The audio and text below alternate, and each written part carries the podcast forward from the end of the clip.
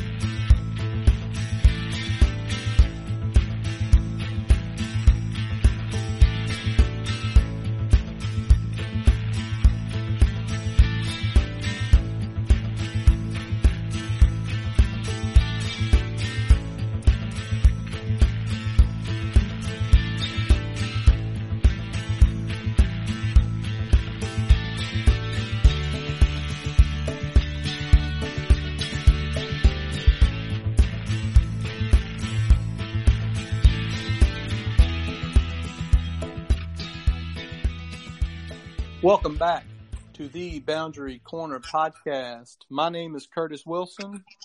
I'm Brian Siegel. How's it going, buddy? Well, buddy, you tell me. You had the old uh, college professor class ends at eight thirty on a Thursday night, and you're ready to go to the bar, and they're just uh, keep on uh, hanging out, keep on chatting. Yeah, it, uh, it was one of those where he probably overplanned what he thought he could get in a class, and then he kind of got stuck. and he's like, I got to get through this. We got a lab on Thursday, so here we are. One of those awesome things where 15 years ago you would have been like itchy, like, dude, c- come on, I'm, I, I got to go out and have some fun. Now it's, hey, hey, dude, come on, I got, I got a podcast to record. Exactly, man. I, and I was sick this morning too. I'm already pulling pulling a pretty long uh, long day as it were, coming off a little bit of a stomach bug this morning. So definitely would have liked it to wrap up sooner than later, but here we are running a little bit late. But hey, you do what you got to do, right? Hundred percent, man. Uh, you have a good weekend, dude. It was pretty good, man. It was pretty good. We stuck around here, um, did a little this, a little that. Actually, went over and hung out with the neighbors for a little while. On Sunday, they uh, they got one of the above ground pools put in their backyard, so had the kids in there enjoying that, and you know, sipping a, a few cocktails, having some brisket. So it was a good time. What about oh, you? Very nice. Oh, this weekend. Oh, I, I worked my butt off this weekend. The father-in-law um, is putting. He wants electricity in his shed, uh, and, and so be it. He, you know, he works out there. He he made us a picnic table. Him and my wife worked on that, but he needed a trench dug. Lucky for me, You got put on trench duty. Ooh, yeah, trench duty. Lucky for me, his neighbor who's doing the electrical work was able to get a ditch witch, so the majority of it they got cut with that. But the little crevices, about one o'clock, I'm cutting the grass Saturday, jamming to some music, having fun. Ring ring, says my father-in-law, "Hey, what's up? I need you." All right, I'll be right over. And then subsequent part of the day Saturday, part of the day Sunday, I'm digging trenches with a pickaxe, shovels, post hole digger. So, um, needless to say, uh, I got some good workouts in this weekend. I had some cocktails with the neighbors. I'm on the cul-de-sac. little Saturday night dinner club, and uh, but just a nice normal weekend. I went to the liquor store, start reloading the liquor cabinet. All right, stocking up.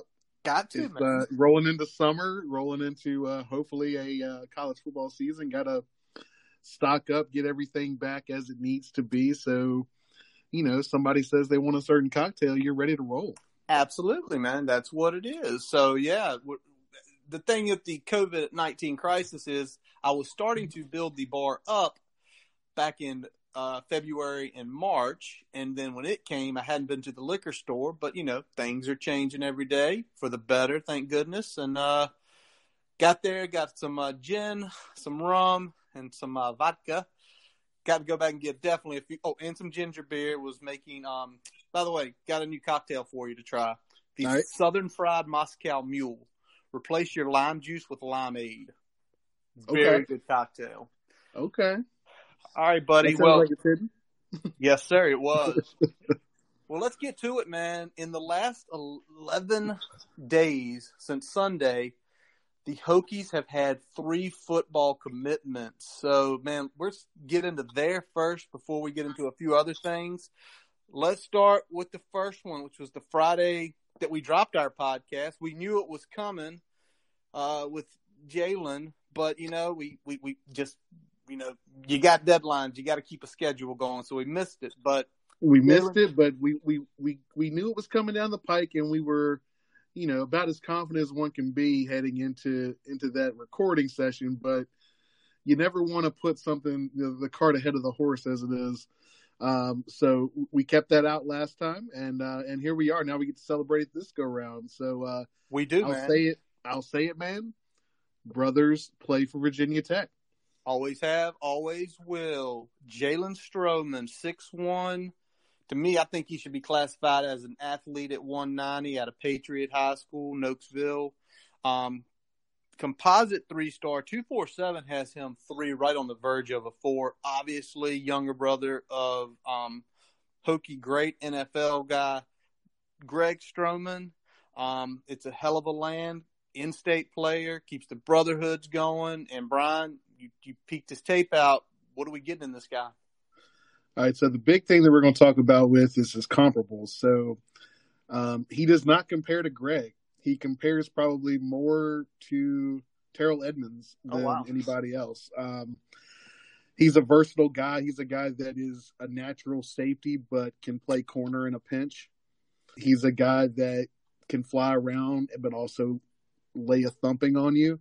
So, I mean, I think just that size coming out of high school, I think, as you said, you know, composite three star, but he's gonna he's a guy that's trending closer to a four if you look at the actual measurables and potentially, you know, a consensus four.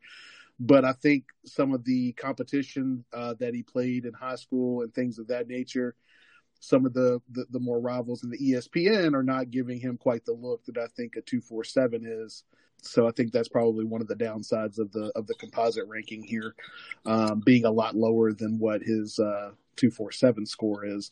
I think ultimately two four seven he's going to be kind of that tweener between a three and a four, um, and that that's probably where his actual skill level is. Um, like I said, he's he's a versatile player. Before you even talk about what he can do on the offensive side of the ball, so it's nice to have another brother, but it's also nice to get a guy like this. And again, another trend that we're seeing, man, versatile players on offense, versatile players in the secondary on defense. You, you, you've mentioned it before, something Jay Ham, and it seems like that he's looking for is he wants guys that could possibly do multiple things, which to me, you know, some people say, well, get the guy that can do this the best. Well, when you're bringing in the versatile guys with where we are on the depth, you figure out in the first year, year and a half, oh, you know what? Jalen looks like he could be a great rover, but on the other hand, hey, wait a minute. Man, he can press. He's got the body. Man, let's put him at let's put him at corner and let him physical some guys up. So really like that. But hey, Brian, the Hokies weren't done, buddy. No, they were not. Uh, so, second on the list there, we got a few days later, Chance Black commitment. Absolutely, Chance Black's out of a uh, powerhouse down in South Carolina, Dorman. Um, three star running back, but you look at his tape, uh, he's like another one of your favorite uh, guys that's on the current roster. Blackshear, he is a OW. He is an offensive weapon. Um, a, a lot of folks kind of questioning. You see his speed, his versatility. How is he a three star? And I felt like I've read somewhere, and Brian, quote me if I'm wrong, but he hasn't went to many camps. He's kind of not out there, not promoting himself. He's just kind of like, I'm playing football. I'm going to go Yeah. That that's a big thing, and especially when you're talking about a rivals rating, um, that's going to be lower if if they're not in those camps. Um, same with ESPN to a point. Um, also, ESPN is not. Um, they don't update their rankings very often, so once you're kind of, you know, pigeonholed, unless you see some really big ups in your offer list, you're probably not going to see a significant bump in your ranking. Um, so, but yeah, looking at the tape, we're talking about a guy that looks similar to what what Blackshear is bringing to us. Um, you know, hopefully this year, once he gets that waiver, I mean, you got a guy that can catch catch the ball in space. He can run routes, but he's also good between the tackles. He can, um, you know, make guys miss in the hole. He can make the linebacker miss and get to the next level. So th- these are all big things for us. And we're talking about a guy that can, you know, make some plays. We'll probably use him some in the jet sweep game. Um, probably even early on his career, even if he doesn't uh, come out and have an every down role. Yeah, I'm going to say the one thing, and I can't watch film like you. I don't have that eye. There's certain things I miss as just being a casual fan. But one thing that you do not miss on tape is this kid has some wheels, man. This guy has some speed. I'd love to see what he clocks. I'm guessing around in the 4 4. Um, but what I noticed a lot was the cut. If you noticed, at least what I was noticing, again, it's not my trained eye, Brian, but they were running some of those side zone plays, and that's what I call them. They're like a zone read, but it's essentially he's staying parallel, and then as soon as a hole opens up, cut. And when you see him make that cut, he's not afraid of contact. Numerous times on his film, like there's a guy in front of him, he's like, "All right, dude," boom. He does not shy away from that. When he sees his lane, he goes. So it tells me he's very, very, very good at reading the lanes, making decisions. Um, and again, I'm still trying to figure out how he's a three star other than not going to camp and kind of keeping a low profile. Yeah, and it looks like what probably what you're talking about is something like a uh, an angle or an outside outside zone, so where Yeah. the target is going to be a little bit wider than what you see with your inside zone, which is the common um, element of a zone read offense. So, yeah, I think I think what like you're saying there, he's got the speed to get to the edge, but he can make you miss. He's got good wiggle, but he's got breakaway speed too. So I think you know he's got all those skills. Um, whether he's able to do all of that at an elite level is yet to be seen, but you know you got to love the skill set that he's bringing in. Absolutely. Um, but Brian, we weren't done. Ma- We were not done. No, we weren't. Matthias Carroll, weak side DN out of Gilman. That's a stretch. pr- stretch. Gilman, pretty good high school football program up in Baltimore, Maryland. 6'3", 220. He commits Sunday. Um, and I got. I'm going to go ahead. I want to shout this guy. Whoever did his video, that was crisp. And uh, you know, this guy again, three star guy. Um, but you see the tape and you hear about some of the other things he does. I think he's a guy that could wind up a four if we play a season. Yeah, definitely. And, and looking at the tape, I mean, you know, he's he's really got some some good things he's bringing to the table, and it's really going right along with some of the things we've seen TNT start to focus on. Um, you know, he's got both uh, height and and reach. He's quick off the ball. Um, he's got the ability to bend and work leverage, which probably comes from the wrestling background that he has. And as soon as I hear wrestling background, I'm thinking great leverage and really good conditioning, and that's two things you like to see in a defensive end. Hundred percent. Um, I also think I think you think leverage. I also think tackling. You think the way these guys when they practice, you know, and they're getting taught wrestling, you have to learn how to get the guy down right. I saw Oh, one yeah. of his video highlights. He literally like flipped a guy. So, but again, it he kind of has the whole. It's you know he's athletic. He's already got a good frame. He's already got a little weight on that frame. He can bend. He's a multi-sport athlete. You talk about the conditioning, um, where you feel if he even puts on 20 pounds with that wrestling background, it's not going to take him long to get in playing shape at 240 versus gaining that weight and then trying to figure out how to play with it. Because essentially those guys have to cut weight like crazy and gain weight to make classes and stuff. Um, Mhm. um, you know, 18 offers, um, you know, Boston College, Louisville, Pitt, South Carolina, to name a few. But again, I'm seeing it more and more. Defensive ends, Brian, we're taking. Nobody's under six foot two. No, So we're going with we're going with length, and we're going with guys that have a quick first step off the ball, um, which I mean kind of falls in line with what we've been talking about with kind of how we finished out the the 2020 class and kind of where recruiting's been trending ever since then. Absolutely, man. So three big pickups. Um, a few weeks ago, people were nervous. Oh God, we're going to be in the seventies again. Oh God, we're going to be at the bottom of the ACC again. Ah, boop boop boop. Forty-two now, forty-three. We're uh creeping up with some uh very good prospects on the horizon that could potentially go the Hokies' way. All right. Yeah, I mean, and the big thing, buddy, is that you know when you look at recruiting, you know, a lot of the people in front of us weren't just you know based on the the average score weren't even ahead of us. Some of them were behind us, but they just had you know volume. Volume helps, and we're getting volume now, so volume is definitely um, finally working in our favor here with getting uh, three big pickups. Um, you know, back to back, especially coming on the heels of the the Jalen Jones rec- recruitment that happened just before our last episode. So, pretty big stuff. Very nice and definitely trending upward. All right, hey Brian, the boys are coming back to town, baby. Yes, sir. Yes, sir. All right, Voluntary workouts can commence in Blacksburg. into this week, that's what's starting. Strength and conditioning looks like they are playing it very safe with uh, small cohorts, following very stringent public guidelines. I don't think me, you, or any of our fans have probably any issues with that. Um, and then what Mark Rogers said just, and again, makes common sense. The first and foremost priority is the health and welfare of the student athletes. Um, but Brian, something happened today. Um, I'm, I hope you caught it on the news. What, what's going to happen Friday? I did not catch it. What's happening Friday, buddy? We're going to phase two. Phase two. All right.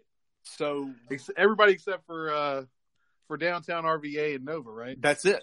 So uh, that kind of tells me that areas like the locker room, more common areas, um, probably the workout facilities itself are probably going to be opening sooner rather than later. Because if you got to read the articles about what's going on, they're going to be doing these workouts in the Beamer barn, which is a great thing to have. They can get the doors open, so you kind of have more of an open space than an indoor space um, to protect these kids. I'm sure there's they're going to be getting the tests. Um, talking about 25 to 30 guys coming back, which uh, a lot of people are saying they think it's going to be the guys in Blacksburg. That makes sense. They're the easiest to access. They're the easiest to get the test, see if anybody has it. If so, quarantine them. And as the guys start coming back, get them the test. If you're clear, set a time frame for you to come on in. Yep. Um, so I, I think getting the guys in the weight room is going to be quicker is going to happen sooner rather than later. It's just kind of common sense. Yeah, and, and I think that's going to be a good thing for for everyone involved. I know there's other schools that are working on similar timetables right now, um, whether it's a week ahead of us or a week behind us. Um, I'm pre- I know pretty much no one was allowed until um, yesterday. June 1st was, I guess, the earliest that that anyone could do anything based on what the NCAA had in place. But um, now that we're starting to open up uh, some of these avenues for getting kids back in the weight room, um, I think most of it, at least initially, is going to be those voluntary type um, activities, and then we can maybe work towards some more organized or uh, quasi organized activities once we start getting more guys back on campus and uh, and the NCAA starts to evaluate what that's looking like. So Yeah, I think that's going to be the big piece. Is probably really over the next three weeks is how the schools come back, how the schools um, are doing it, and then I, I, I think what me and you you kind of stated we've been kind of hitting around at is I think you're going to see two separate training periods. I think you're going to have a period in July, two or three weeks, and then potentially either a three week um, fall camp or a full fall camp. I think they're going to let the I think they're going to open up some avenues to where it's going to be I'm not going to say fair, um, but it's just going to be more, um, just more, just just smarter. Like Mhm. let the kids kind of build up to get there. They're normally working out all the time. They they've been doing this independently, but not around their strength and conditioning coaches.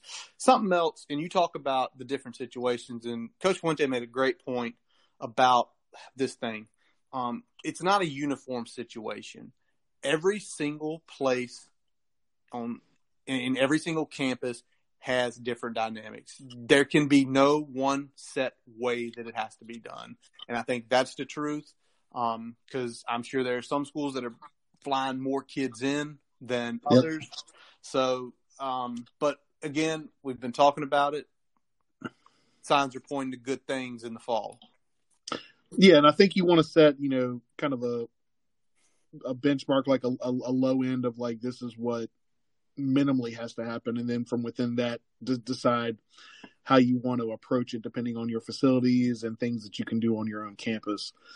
Um, but it's like I said, it's just really good to finally get moving towards that. And as you stated about fall camp, um, you know, I, I think it would be good to do like a maybe a 15 or 16 day um, period with maybe two off days um, where you're working on installation and strength and conditioning as an organized team, and then maybe having a week or two break and then rolling back into a four week uh, fall camp before the season starts. That would that to me would be an ideal situation because you could use those first two weeks for installation and kind of getting back into the swing of things before you start going, you know, hammering at each other in pads and, and fall camp. So Let me ask this, Brian.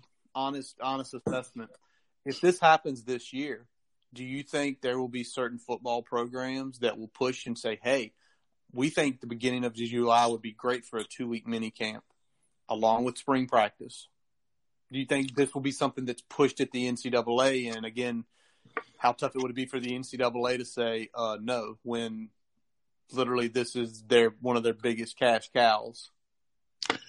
Yeah, it'll be interesting to see if that's something that they could put forward. Um, you know, there's been a large push for, and I don't know why, because it doesn't really apply to a lot of other sports. But then there's there's been such a large push with football for kind of the months of June and July to be off limits, and the month of pretty pretty much the whole month of December, unless you're in a bowl, being off limits for for these football type activities um, whether it's got to do with exams or wanting to, to you know provide some sort of buffer. But it, would be nice to finally move towards essentially the sport is year round anyway. Let's treat it like a year round sport. Yeah. I agree with you, man. All right. Well, guys, what we're going to be doing today is just a little something different, more NCAA holistic than hokey focused. Um, a couple weeks ago, CBS Sports and their college football team put together a ranking of the top 65 coaches in Division One, along with Notre Dame. Um, Coach Fuente is clearly on there. Uh, we're going to discuss him in just a moment here. We're going to talk about name the CBS Sports top 10, but then we're going to name ours because clearly we don't agree with everything they say. So we're going to start out here with um, Coach Fuente's ranking. Brian, you saw it. I saw it. I'll go ahead and make the announcements. He was ranked 37. Boo! Okay, okay, Brian. Clearly, there is something upsetting you here. It's upsetting me too. But since you're booing over there, what exactly? Uh, what do you think this man should be at? All right. So I mean, I don't. I'm not calling him a top 25 coach um, coming off of the 2018 and 2019 seasons that we had, but but my man has not fallen out of the top 30. Okay, I'm going to put him. I'd say 28, 29 would be a fair ranking. So he's about eight to 10 positions lower than he should be, in my opinion. all right, okay. I, I'm I'm with you. I think he's at 28. And you ready for it? I got this. I got the dissertation here. All right, go for it. Bring it to me. Here are the coaches that are currently ahead of him that have no damn business being ahead of him. Chip Kelly. Clears for it. Chip Kelly, two years at UCLA. You know what his record is, Brian? Give it to me. Seven and seventeen. Yeah, I mean, at some point, what he did at Oregon can't count anymore, or at least not count as much as it is right now. All right, next, Lane Kiffin, Ole Miss. He's already left one D1 job. He got fired from another on a tarmac. Um, and he doesn't have exactly the best reputation in the world. So, how is he ranked ahead of a coach that is successful? Um, he can make a Sun Belt team kind of decent. Hmm, interesting. All right, next. You ready? Yeah. I like the guy's a human being, good coach, rough start. Scott Frost, he's 9 and 15 with Nebraska. They had some players on that team. And I know he's installing his culture there and he's in and he's in a pretty good conference, but 9 and 15 and you're going to put him ahead of our coach? Yeah, that's the problem I have. I feel like those guys are getting way more benefit of the doubt for what they've done five years ago. Yet Fu is getting zero credit for what he's done in the whole five years he's been at Virginia Tech, plus what he did before that. They're pretty much saying, well, you had a you had one really bad season and one really bad recruiting class. All right, we're dropping you. True. All right, next Herm, he's 15 and 11. Eh, you know, he was 7 and 6 his first year and he was wait a second, 8 and 5 last year. Hold on. Um, yeah. Uh, nah, not not quite yet. I think Herm, you know, maybe he's the one people want to argue with me, but he's not exactly lighting the world on fire. To his credit, he's trending upwards both in recruiting and with on the field product, but I don't think that denotes moving him to where he is on the list. I think I, I mean I think we need to still operate a little more cautiously until he's shown he can prove himself as a as a coach at that level. I mean, he's still establishing his own culture and what he likes to do. And I don't know if you know this or not, but you play to win the game. Love it, Brian. Love it. Ready for the next one? Yep. Mike Norvell. He, needs to prove it. You're putting him above a coach at the D1 P5 level that essentially has won games and you're sticking him ahead because he went to Florida State. Come on. Mike Norvell is a good coach and he's probably going to succeed pretty well at Florida State. But just to jump out of the gate and say, oh, yeah. Yeah, I mean, I think it, you have to really have a great pedigree if you're moving to a Power Five school and you don't have a Power Five resume as a head coach. And I don't think his previous resume quite justifies the jump just because he got hired to a Power Five job. Yeah, he essentially, and to credit Mike Norvell, he essentially walked into what Justin Fuente had built at Memphis, and he did build upon it. I'll give him that credit, but you're going to a whole different ball game now. So yeah, I yeah. I, I wouldn't mind him at like 35, but not ahead of Coach Fuente currently. All right, you ready for the next one? And this, right. this is one of my favorites. Tom Herman at Texas. With all that bleeping talent, all that talent he's had, he is averaging the same number of wins our head coach is. How? He's had one 10 win season. Wait a second. Coach Fuente's had one 10 win season. Hold on.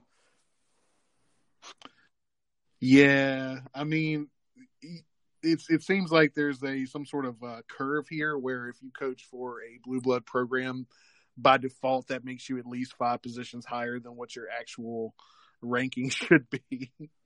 All right. All right, next. Bronco Mendenhall. He has been that that's the controversial one that, that I think people Oh. are going to be talking about a little bit more. Well, here's where it pisses me off. He has played Fuente like six times. He's beat him once. And literally, he needed the greatest single performance in the UVA school history to do this. And it's it's not even questionable if you look at Bryce Perkins' performance in that game. That was the greatest single performance of any player. And you put him above, and it's like, y'all, if we look at these two teams, yes, UVA was in shambles.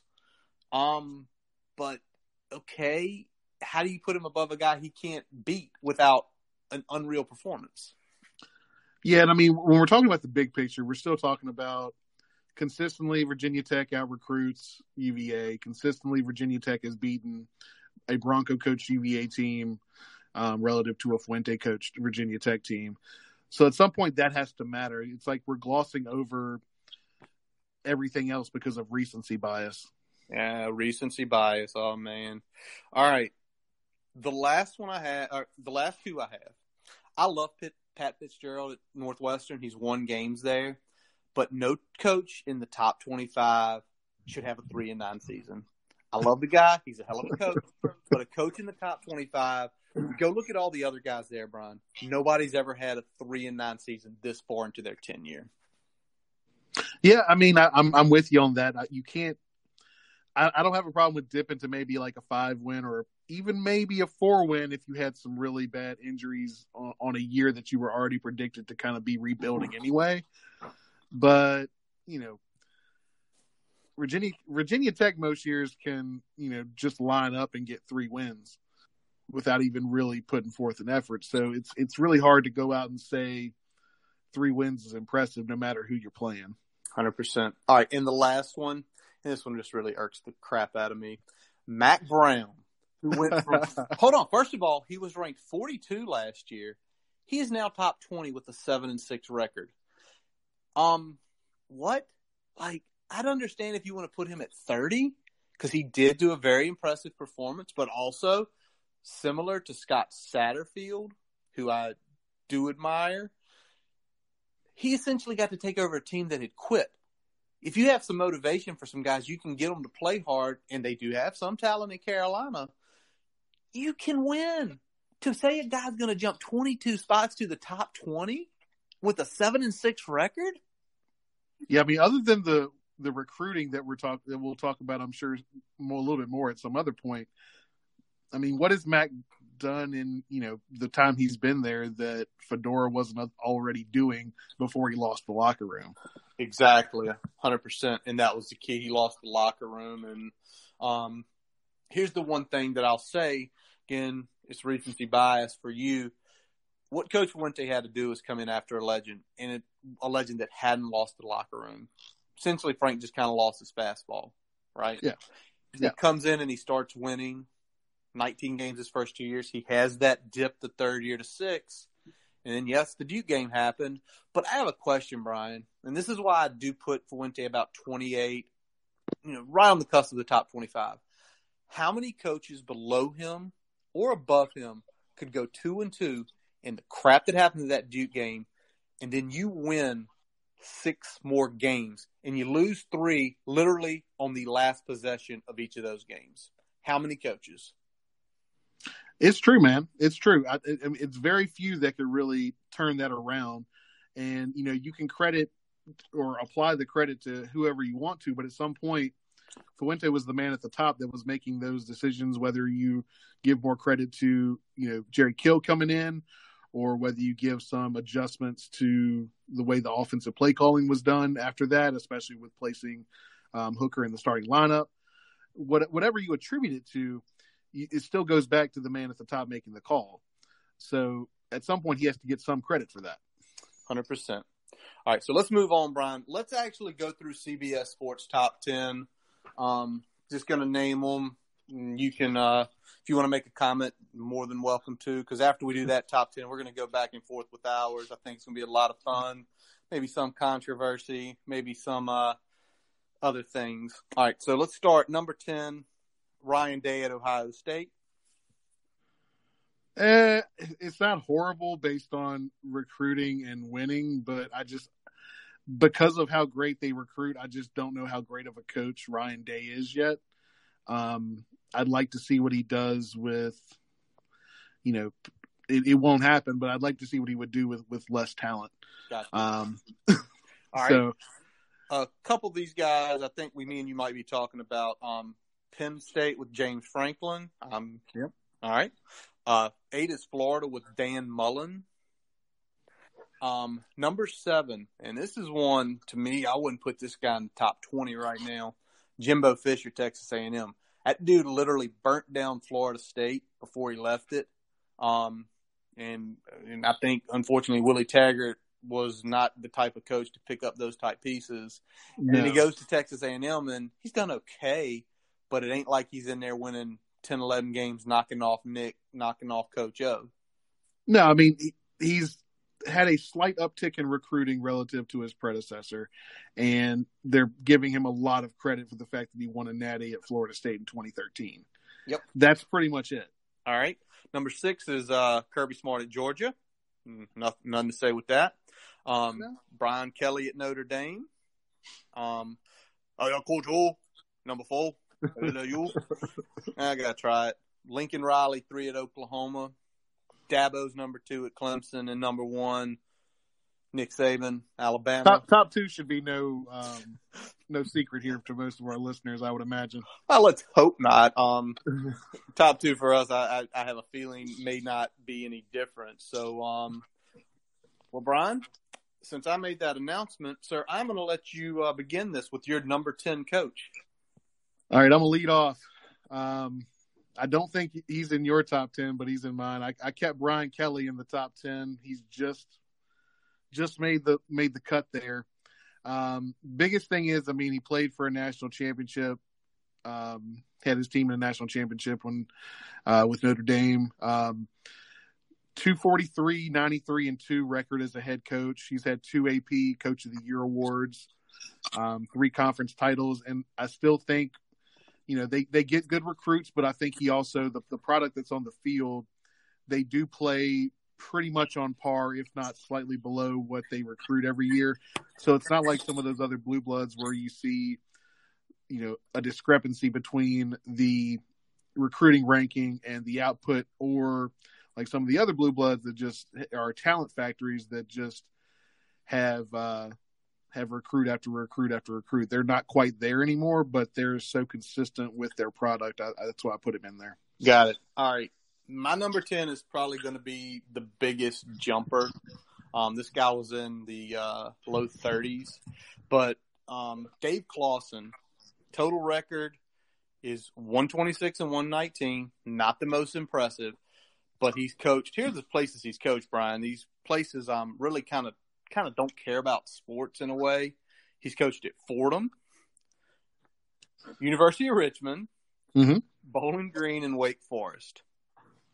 He has won at every single one of those stops, and and I think that's why I have to put him so high. He essentially has never got the opportunity to coach essentially even a high, like a mid level tier one program, but the guy just wins and he pulls upsets and he beats people. And at Richmond, he's essentially created the team that won Mike London his national championship.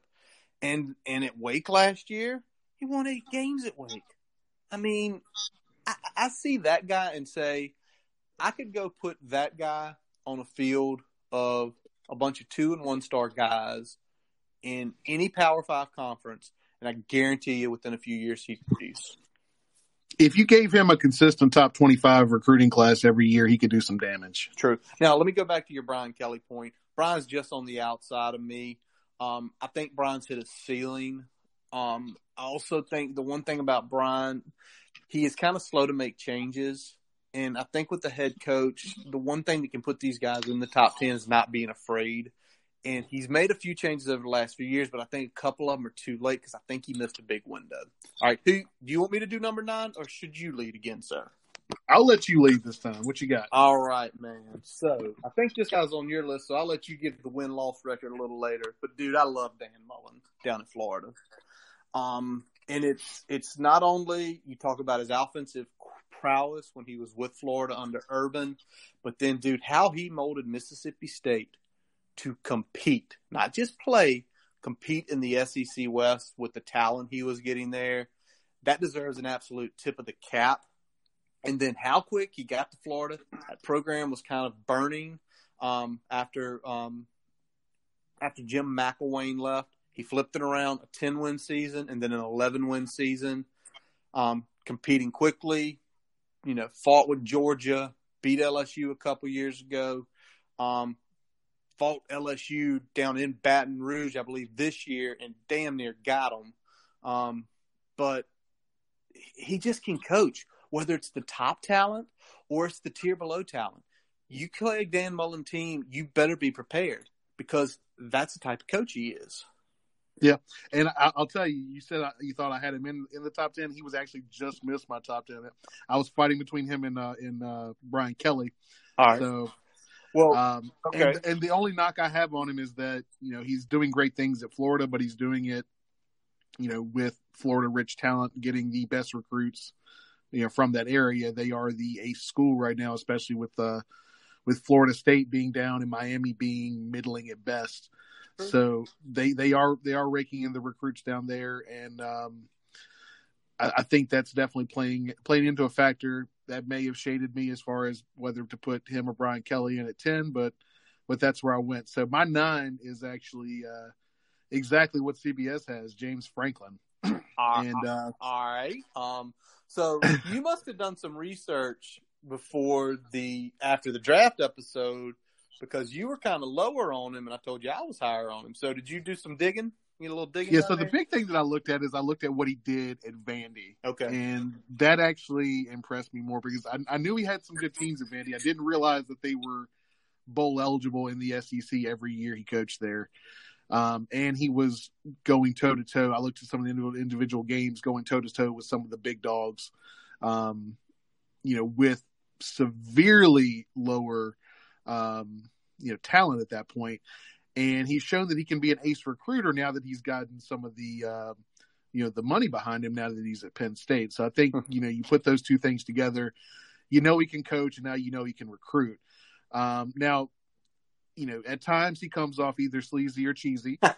Um, all, all the easy words he, he, he rhymes with those, but, uh, and he could potentially take a, uh, a step off this list if he doesn't start getting some big wins against, you know, the Ohio States of the world. But, um, because he is starting to get the recruits that aren't stacking up against OSU, but relative to what I think he is as a coach, he should start being able to to put them down um, from time to time. So I'd like to see them do that with more consistency, or I might have to move him down. But for now, nine. Got it. Um, and he is um he's right outside for me too. And it's the big thing is he hasn't gotten the big wins. I know he he's beat Ohio State and he's beat them once, but it's not consistent. Um, but the other piece, what I, I, think, where you talk about him becoming an ace recruiter, is I think he's kind of overlooking dogs, and I think you got to still have dogs, and uh, I think that's why I put him just outside because I think stars matter to him a little more now, and Mhm. and there could be some guy he's that where he used to be like, oh yeah, give me that guy, he's a football player. Where it's like, that I'll take the four star, he's a little more athletic. All right, so number eight, Brian, lead the way, sir. All right, number eight, I've got Kirby Smart. all right, he is on my list. 44 and 12. 44 and 12 as a head coach. So he's, you know, smaller sample size than most of the guys that I'm going to have on my list here. But, you know, he was defensive coordinator when Bama became what Bama is. And he's shown aptitude as a head coach. They have been consistently competing for an SEC championship since he's been the head coach at, at Georgia.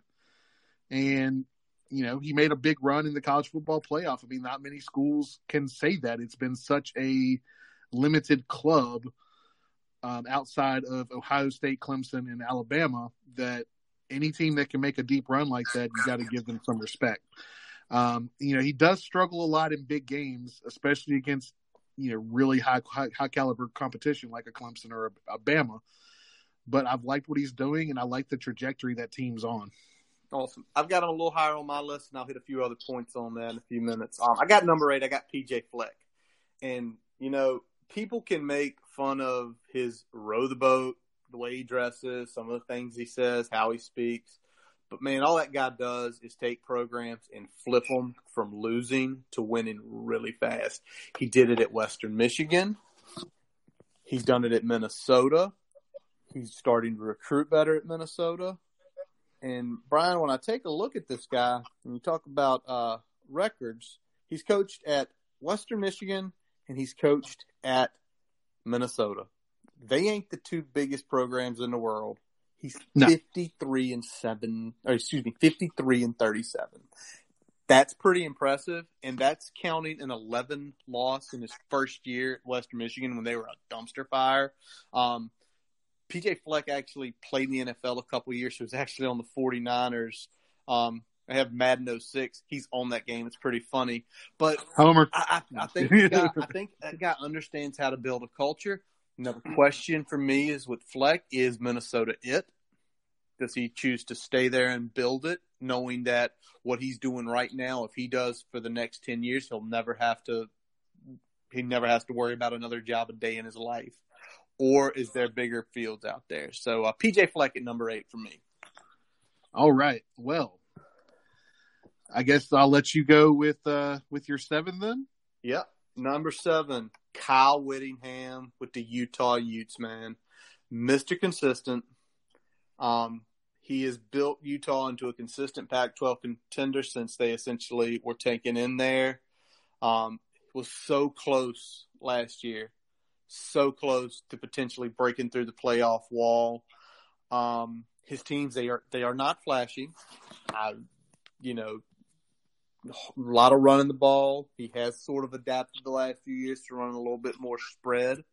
Um, but his defenses, man, you better be ready to play them because they are going to hit you, um, and they're going to hit you hard. So uh, be prepped on that. And I just Mhm. think he's been doing it so long. He's only had like three bad seasons in close to 15 years of coaching. So that's why I put him at number seven. Okay. Okay. I'm going a little bit of a different route, but kind of the same idea at uh, at my seven. I'm going uh, Paul Chryst, All right. 71 and 35 as a head coach. Um, two-time Big Ten Coach of the Year. Um, the man has never missed a bowl since he's become a head coach. Um, and you know the big thing for me is that he is the classic example and similar to to Frank in a lot of ways, especially um, you know peak Frank, not like really overplaying relative to the talent on your team. So you know, you look at him and he's still on an upward trajectory right now, which is the big thing for me. So 10 wins, um, he's had 10 wins four of the last five seasons. And, you know, this is a guy that is a, you know, a lifer at, at, uh, at Madison, Wisconsin. So, yeah, I think that's a, that's a big thing because he knows the culture and he knows how to build off of it. Absolutely. I'll add a few more things on Paul Chryst in a little while. He's a little bit higher for me, Brian. All right, who you got for uh, number six? All right. Number six, GP, Gary Patterson. Woo! All right, that's a you brought Gary way up. Gary was like at the back end of the teams for uh, CBS. Go, what you got on Gary, man? Love Gary. All right. So 172 and 70 as a head coach. When we think about tenure, you know, him and uh and Ferentz are the only two guys that have been at the same place since 2000. so he took he took over at uh, TCU in 2000, Wow. and he's the model of consistency, man. I mean, he's only missed a bowl three years in the 20 that he's been coaching as as a head coach, and uh, you know he's third on the four, third or fourth in, on the totem pole in turn of, in terms of recruiting the state talent, but he's consistently playing with or ahead of those other teams. Uh, Texas.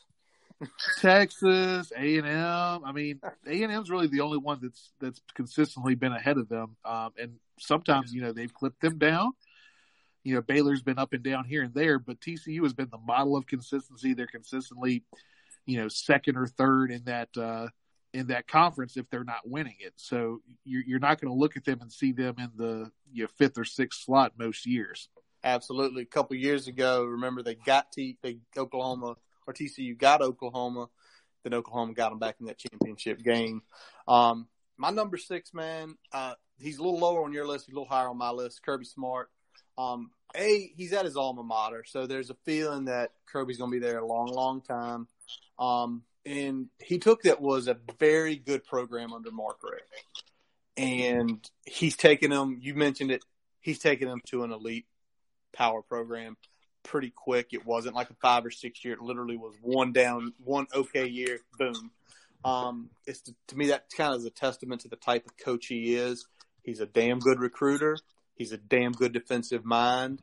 Um, and this year we sort of saw him take a step in the off season, in my opinion. He made some changes on that offense and he went out and got Jamie Newman. I think we're going to see a slightly different Georgia offense this year, where I give credit to the head coach understanding the Saban model from 10 years ago isn't working to beat the elite teams anymore. You've got to mix it up offensively. So I give him credit for that, man. All right. Is it my turn? It's your turn. Yeah, you're gonna you're gonna take the next one. I got number five. I'll give Yeah. it Coach O down on the Bible. Man, if you've ever read and heard stories, people always revel about how Coach O is on the recruiting trail. He's just one of those guys that, you know, families, kids, just they're just drawn to. Um, his first tenure down at Ole Miss was just not good at all. But to the kind of guy, and you can kind of see it with how he coaches. You see him always running. They always show those pictures of him running around LSU's campus.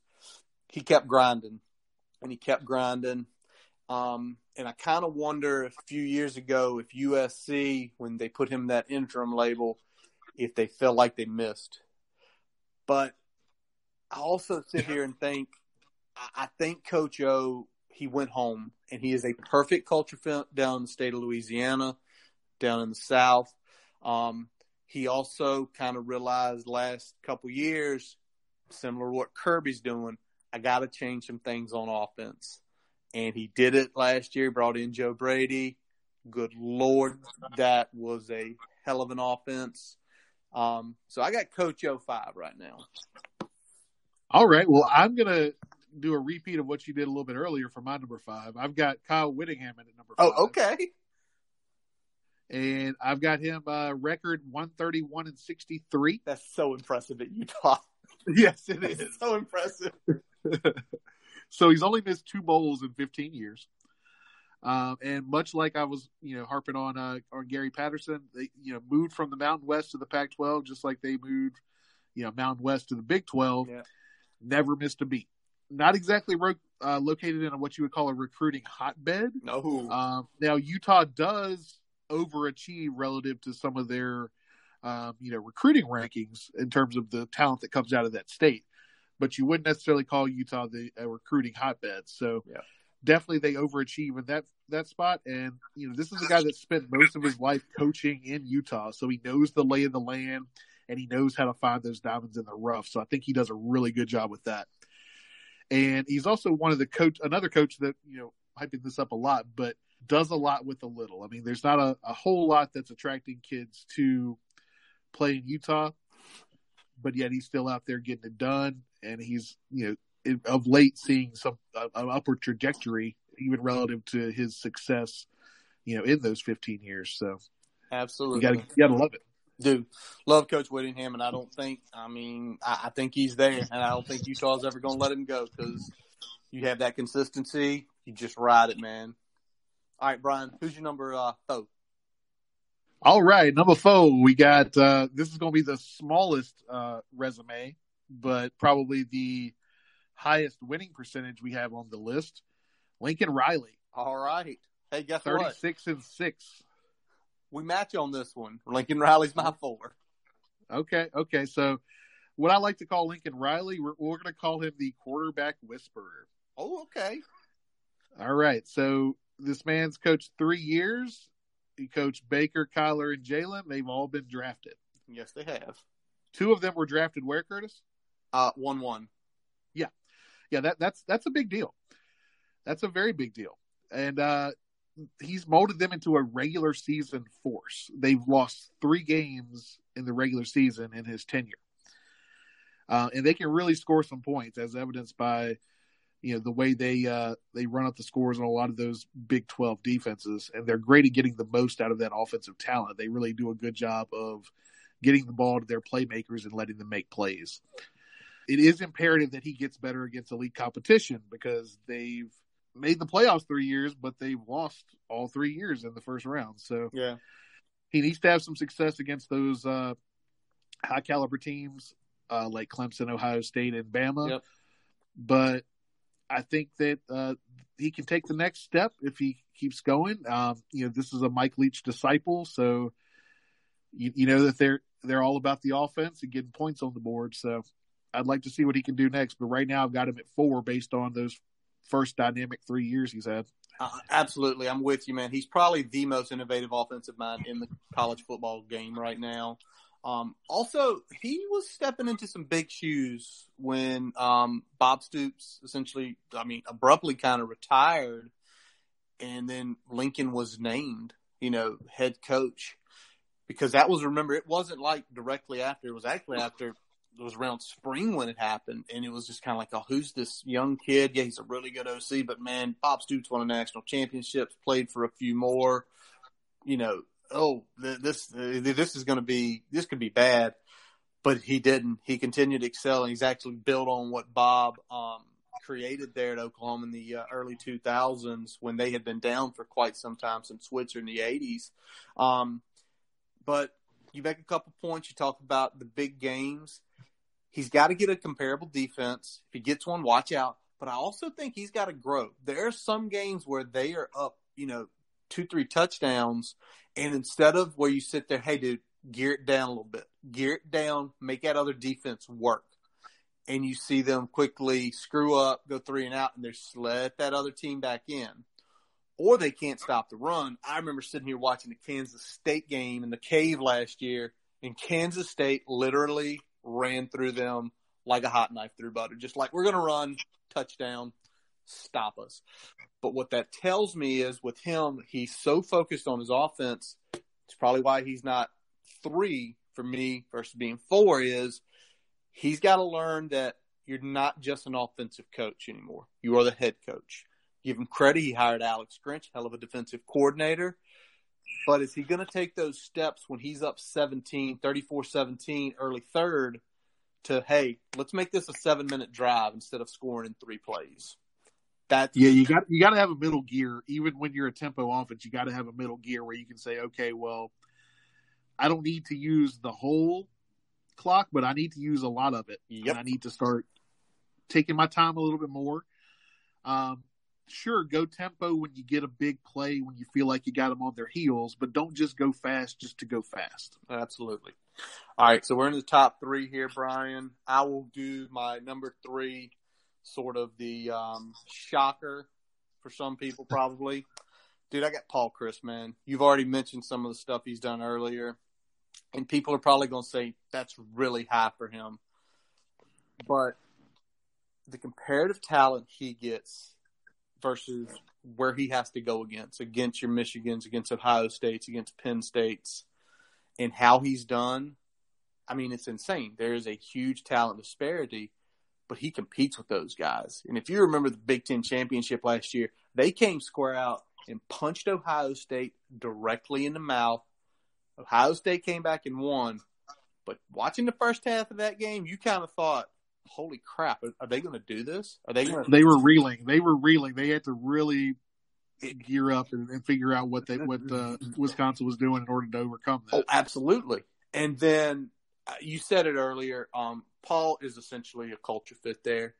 He, he's probably never going anywhere else. Um, he played quarterback for the Badgers in the 1980s. Um, as I think if either if it wasn't right before, it was right after um, Barry Alvarez took over and sort of started molding that program into one of those programs of the last you know 25 years that really was built.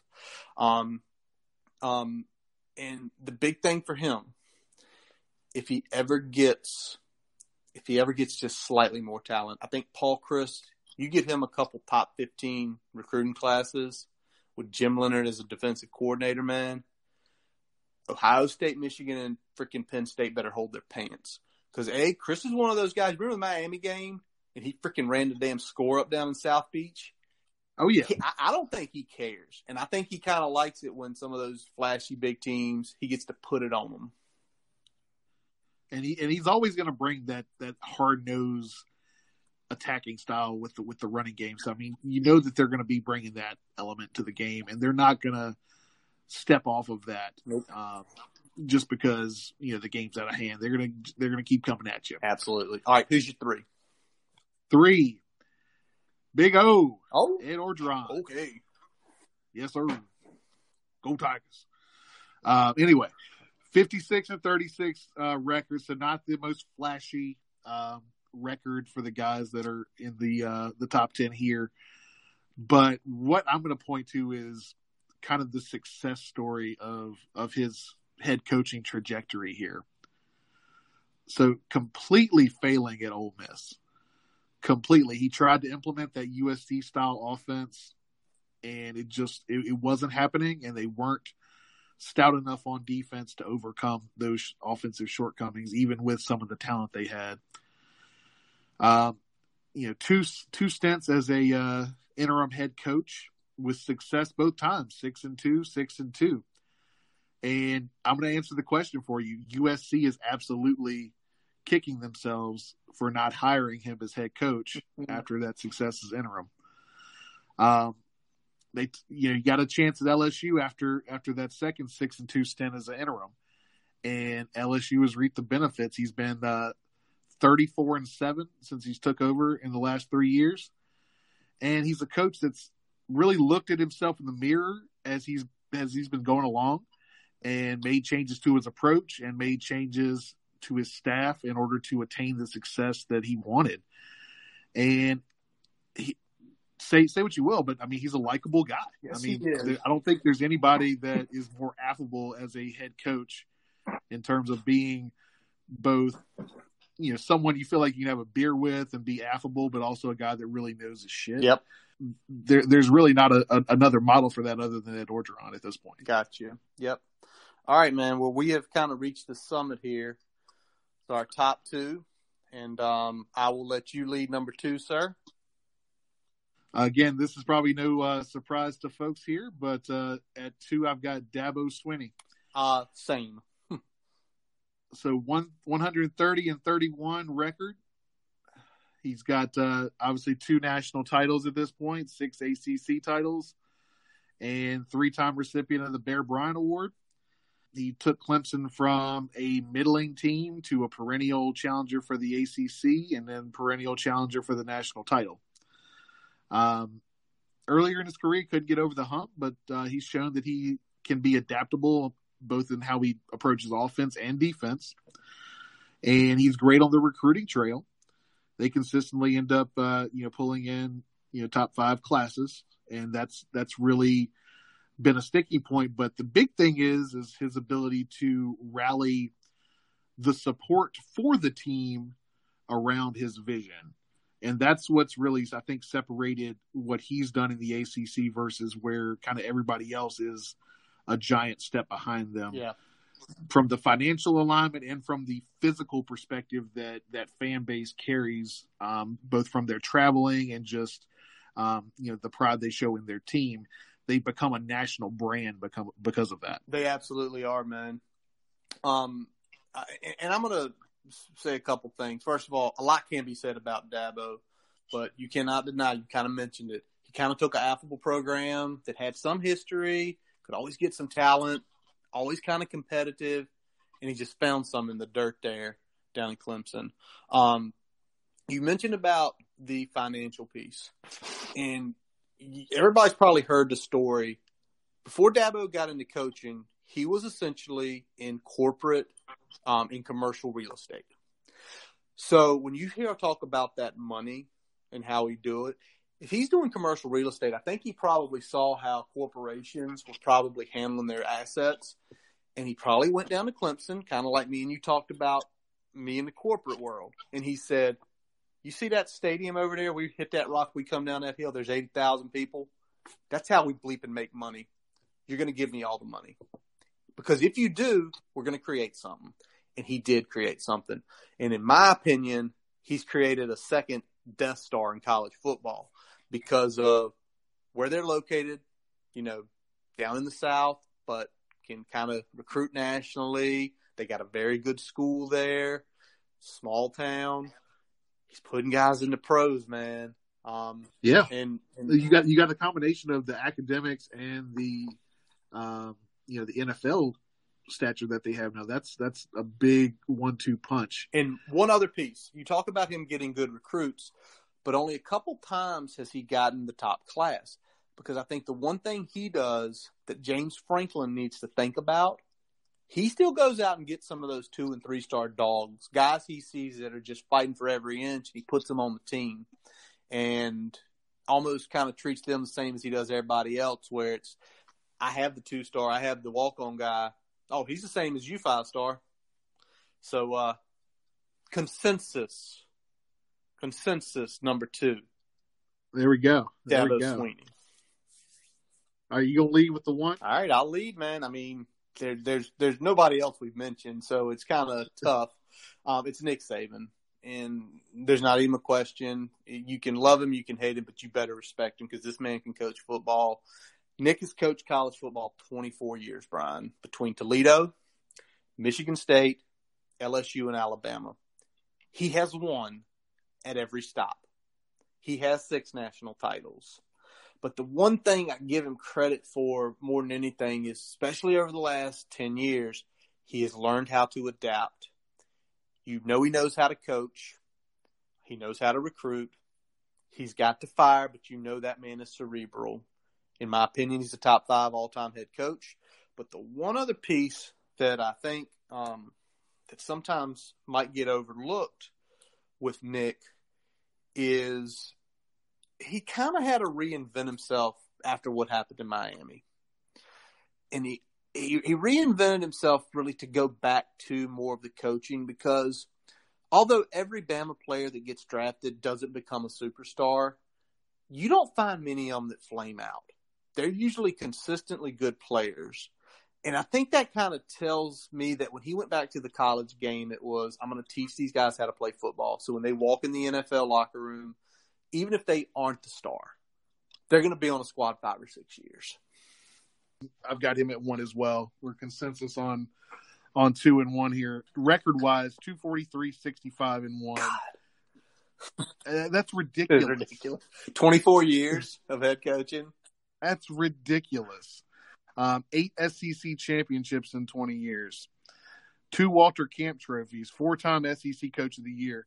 I mean, at this point, he became like LeBron and MJ were, where they just got tired of giving him the trophy every year. So they're like, well, we got to give it to somebody else for now because, you know, they've won it three years in a row or two years in a row, stuff like that. So I'm honestly surprised how long he stayed at Bama after every, and, and it goes back to the, the reinvention point that you were talking about is that he wasn't really at any stop for longer than four years before this current stint at, at Alabama.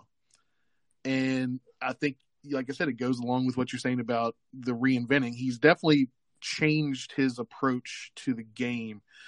I think he really wants to build a program where it's about guys that end up having success after they leave Alabama. I think winning has been a byproduct of Yeah. that, but he's trying to get the best guys in house and coach them up so they can have success at the next level. Now, ultimately, that sometimes stung him because you know you've got a talented roster of guys that want to play and they can't all play at the same time. Yep. But sometimes that happens. But the thing that has always impressed me, and, and Curtis, we've talked about it a bunch of times, especially before the playoff was put into place. When he's got more than ten days to prepare for you, Oh, Lord. he is damn near He unbeatable. is. He is unbeatable. it's not even a joke, It- man. I mean, I mean, it's it's it's crazy because you see he has all your little tricks and everything figured out when that happens. I mean, it's it's wild, and you know, being Virginia Tech fan since he's been at Bama, we've seen him opening weekend twice, and man, you know, 09 we had him, but he got us in the end. Twelve when we were not as talented, you could tell, you know, he was prepped for what we were going to do it's it's kind of unfathomable that again that's why I put about he's fiery. You see him scream at the sideline, he gets mad, but he's cerebral. And when he has a chance to look at what he can do to you over the course of a few weeks, he's gonna figure it out. So on the other side, you better bring your A plus because he's gonna bring his and his boys are gonna execute and you're probably not gonna win. Can we also talk about would any other head coach have had the balls to put Tua in in that national No. championship game? No. No. No. but he's been Saban, I can't think of any that- coach that would have had the balls to do that. and he's got the capital. You gonna question him? It's true. question him. Awesome. All right, so guys, long episode here. I don't think me and you expected it to be over an hour, man. But uh, No, we we ended up uh we we, we put in some time there, well, you know, it's a lot of fun. You talk about where we have our coach rank, then we look at the top ten. We're talking about the attributes we see there. It's it's a lot of fun to do something like this. Um, so guys, what we're going to ask you is have fun tomorrow when we have fun today when we drop this. Who are your top ten current and NCAA football coaches? You know, we'll, we'll post ours out there. I'm sure that I, I'm sure I'll get flack for ten in a heartbeat from a few people, but you know it is what it is. So, uh, who's the top ten NCAA football coaches going into 2020? Um, tweet at us that. Brian, I think this is going to wrap up this episode of the uh, Boundary Corner podcast. Yes, sir. I'm Curtis Wilson. I'm Brian Siegler. Follow us on Twitter, Facebook. Subscribe for the podcast on your favorite source, including Spotify and Apple Podcasts. We always let our buddy Jason Long play us in, play us out. Catch him on Spotify and Apple Music. Thanks for listening. And as always, let's go. Okay.